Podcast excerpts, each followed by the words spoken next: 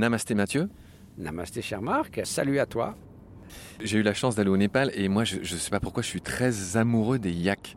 Tu, dois en avoir vu beaucoup. Et est-ce que, je sais pas, est-ce que parmi ces animaux que tu as côtoyés dans l'Himalaya, je pense aussi à la panthère des neiges, est-ce que tu as eu la chance d'en voir une? Est-ce que tous ces animaux typiques de l'Himalaya, peut-être il y, en a un que, tu retiens? Alors mon ami Vincent Munier en a vu pas mal. Moi j'ai fait le tour du mont Kailash dans l'ouest du Tibet. Et j'étais avec quelqu'un qui marchait et dit Oh, une panthère des neiges Et puis le temps que je la regarde, elle n'était plus là. Donc je l'ai raté de peu. Par contre, je connais un chef de village qui l'a photographié avec son téléphone portable. Donc, malgré tout, c'est pas toujours aussi euh, éloigné qu'on le pense. Mais bon, il faut beaucoup de patience pour les voir parce que c'est des animaux très furtifs. On n'est pas rassasié de tes souvenirs avec les animaux. Est-ce que tu en as d'autres qui t'auraient marqué, qui t'auraient appris des choses? Moi, je pense aux jaïnes euh, dans un pays voisin, ceux qui balayent devant eux là pour pas écraser les, petits insectes. Est-ce que c'est voisin de ce que prône le bouddhisme dont tu es euh, un des moines? Oui, alors les Jains sont extrêmes dans ce point de vue-là. Pour ce qui est de la protection, ils mettent aussi un filtre parfois devant leur bouche pour pas respirer des insectes. C'est assez proche du bouddhisme qui considère que tous les êtres sensibles finalement ont la nature de Bouddha, ont ce potentiel, qui donc ils sont respectables comme sujet de vie. Mais ça rejoint des philosophes euh, comme le philosophe Bantam qui disait la question c'est pas savoir s'ils ont du poil ou un bec ou, ou une queue, etc. C'est de savoir est-ce qu'ils souffrent ou non. Et donc c'est la distinction entre un être sensible et puis un, bout de bois, c'est que, a priori, personne ne se réveille le matin en souhaitant souffrir euh, toute leur existence. Il faut respecter ce désir de rester en vie, d'échapper à la souffrance. On n'a pas le droit d'infliger des souffrances non nécessaires à des êtres sensibles. C'est injuste, c'est immoral.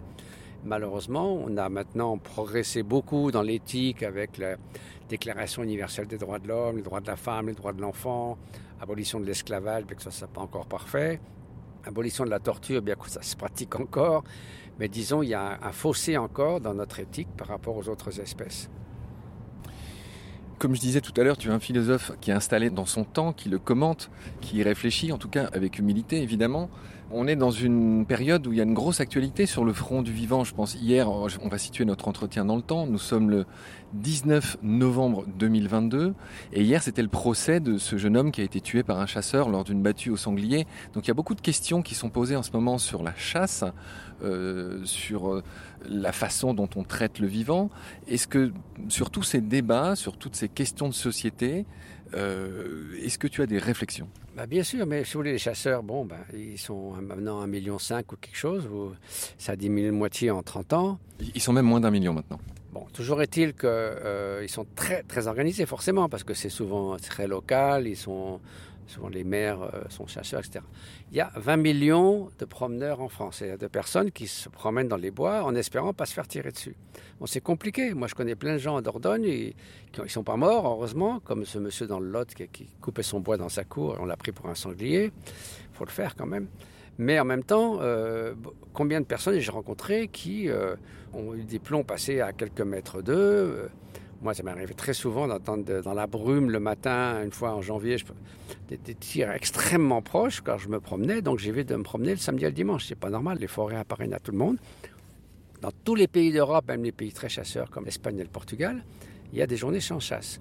Alors, l'histoire que ça va, par exemple, les sangliers vont se multiplier, qui vont tout ravager. Vous donnez l'exemple du canton de Genève en Suisse, qui en 1984 a purement et simplement supprimé la chasse. L'équilibre biologique s'est rétabli en quelques années, parce que l'équilibre biologique, ça fait des millions d'années avant que les êtres humains soient sur Terre qu'il s'est réalisé. Et donc, du coup, maintenant, il n'y a pas de problème avec les sangliers et autre chose, parce qu'on ne les nourrit pas, on n'encourage pas leur reproduction, et les promeneurs peuvent se promener librement. Donc, voilà. Je pense que les Français ont le droit de, de pouvoir se promener dans les bois tranquillement, et ils sont en nombre suffisant. Et puis moi, je rencontrais souvent des chasseurs, je suis ami avec eux, il n'y a pas de raison, c'est des êtres humains comme tout le monde, ils ne sont pas forcément méchants, simplement ils, exercent un, sport qui, évidemment, pas très réfléchi sur la souffrance des autres. Mais ceci dit, je leur demande pourquoi vous mettez en ça. Ils disent, ben, on se retrouve le dimanche entre amis, on aime la nature, etc. On n'a pas besoin de tirer sur tout ce qui bouge. On peut aussi faire de la photographie ou simplement se promener comme je le fais euh, avec joie, observer la nature. Et donc je crois que c'est bon, c'est une tradition, on, peut dire tout ce qu'on veut, mais euh, voilà, donc disons c'est un petit peu sur le déclin parmi les jeunes, comme la corrida et autre chose. Mais je crois que c'est aussi simplement, il faut tenir compte du fait que 80% des Français estiment que c'est dangereux de se promener dans les bois, qu'il faut, faut que des journées sans chasse, qu'il y a un peu trop de, disons, de priorité donnée aux chasseurs dans les cercles politiques parce qu'ils votent en bloc en fonction de l'attitude vis-à-vis de la chasse. Et que voilà, il faut trouver un bon équilibre.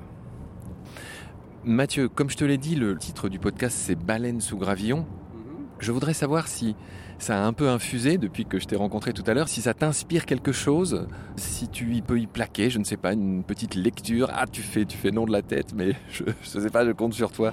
Une baleine sous un gravillon, d'après toi, qu'est-ce que ça t'inspire?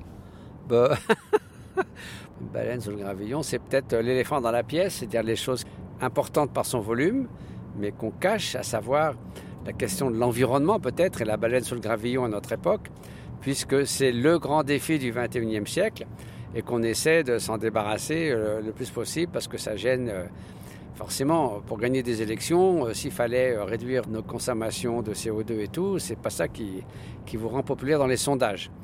Donc c'est un petit peu ça sans doute, cette baleine sur le gravillon. Et la baleine d'ailleurs est le symbole de, de beaucoup de campagnes au départ de Greenpeace et d'autres euh, organisations qui militent pour l'environnement, parce qu'à un moment donné, elles, ont été tellement menacées, mais ce n'est pas les seules, puisque on sait que 50% des espèces pourraient disparaître d'ici la fin du siècle. Donc c'est la, sixième grande extinction des espèces depuis euh, la cinquième qui était celle où les dinosaures ont disparu.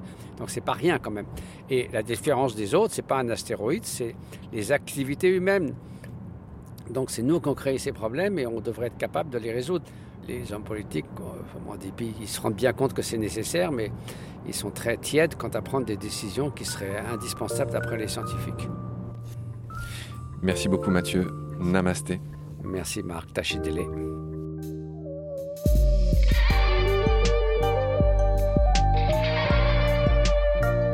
C'est la fin de cet épisode. Merci de l'avoir suivi. Pour continuer, nous avons besoin de votre soutien. Et vous pouvez nous aider simplement, en quelques clics et gratuitement.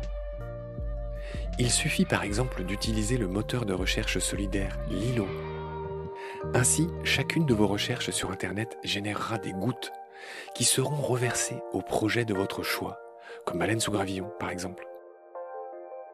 Vous pouvez par ailleurs vous abonner à nos podcasts comme d'habitude, partager les liens devenir adhérent de l'association BSG ou encore faire un don sur Helloasso ou sur Tipeee.